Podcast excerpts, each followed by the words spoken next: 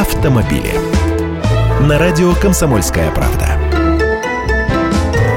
Здравствуйте, я Андрей Гречаник. Похоже, на смену кражам номерных знаков с последующим их выкупом приходит новый вид пакостных жульничеств. На больших парковках возле торговых центров хулиганы мешают работе автосигнализаций. Водитель нажимает кнопку на брелоке, но дверка не открывается, и почти тут же появляется скользкий типчик с бегающими глазами, готовый всего рублей за 500 решить проблему. И вот чудо, в его руках она срабатывает. На деле технически все просто. Злоумышленники создают помехи на радиочастоте, на которой работают многие автосигнализации. Она отнюдь не секретная. И генератор помех – глушилка. Тоже предмет простой. Они продаются в интернете, да и любой радиолюбитель спаяет такой за полчаса.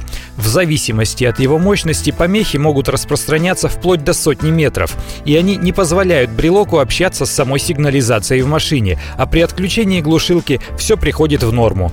Дальше все почти как на рыбалке. Хулиган приезжает на парковку, включает глушилку и ждет клиента. Но специалисты советуют не паниковать и ничего не платить темным личностям.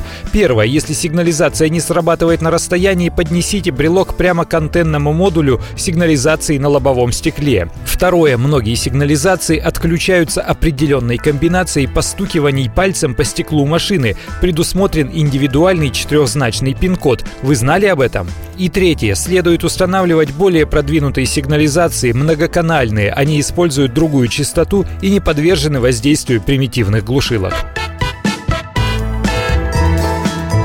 Автомобили.